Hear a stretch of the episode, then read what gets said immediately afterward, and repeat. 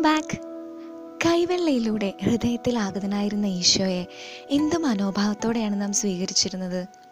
ഒരുക്കവുമില്ലാതെ മനഃപൂർവം വിശുദ്ധ കുർബാനയ്ക്ക് നേരം വൈകി അശ്രദ്ധമായ വിശുദ്ധ കുർബാനയിൽ പങ്കുകൊണ്ട് അങ്ങനെ സുലഭമായി കിട്ടിക്കൊണ്ടിരുന്നപ്പോൾ മാക്സിമം മിസ്യൂസ് ചെയ്തു.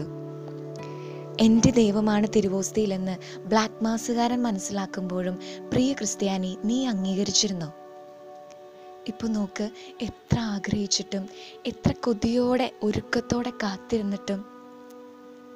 പ്രിയ കൂട്ടുകാരെ ഈ ദിനങ്ങൾ നമ്മിലേക്ക് തന്നെയുള്ള തിരിഞ്ഞുനോട്ടത്തിന്റെതാകട്ടെ ജീവനുള്ള എന്റെ ദൈവം സ്വയം ബലിയായി അപ്പത്തോളം ശൂന്യനായി എന്നിലേക്ക് വരുന്ന ഓരോ വിശുദ്ധ കുർബാനയും എത്ര യോഗ്യതയോടെയാണ് ഞാൻ പങ്കെടുത്തത്?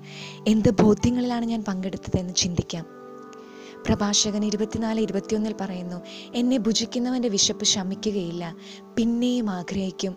എന്നെ പാനം ചെയ്യുന്നവൻ വീണ്ടും അഭിലഷിക്കും. വിശുദ്ധ കുർബാനയോടുള്ള ആഗ്രഹം കൊണ്ട് മനസ്സിനെ നിറയ്ക്കാം. ഒരുങ്ങാം ബോധ്യത്തോടെ ആത്മന അവനെ സ്വീകരിക്കാൻ. കൊതിയോടെ പ്രാർത്ഥിക്കാം. എത്രയും വേഗം വീണ്ടും എന്റെ പ്രിയൻ എന്റെ നാവിൻ തുമ്പിൽ ആഗതനാകുന്ന നിമിഷത്തിനായി. This is Angel signing off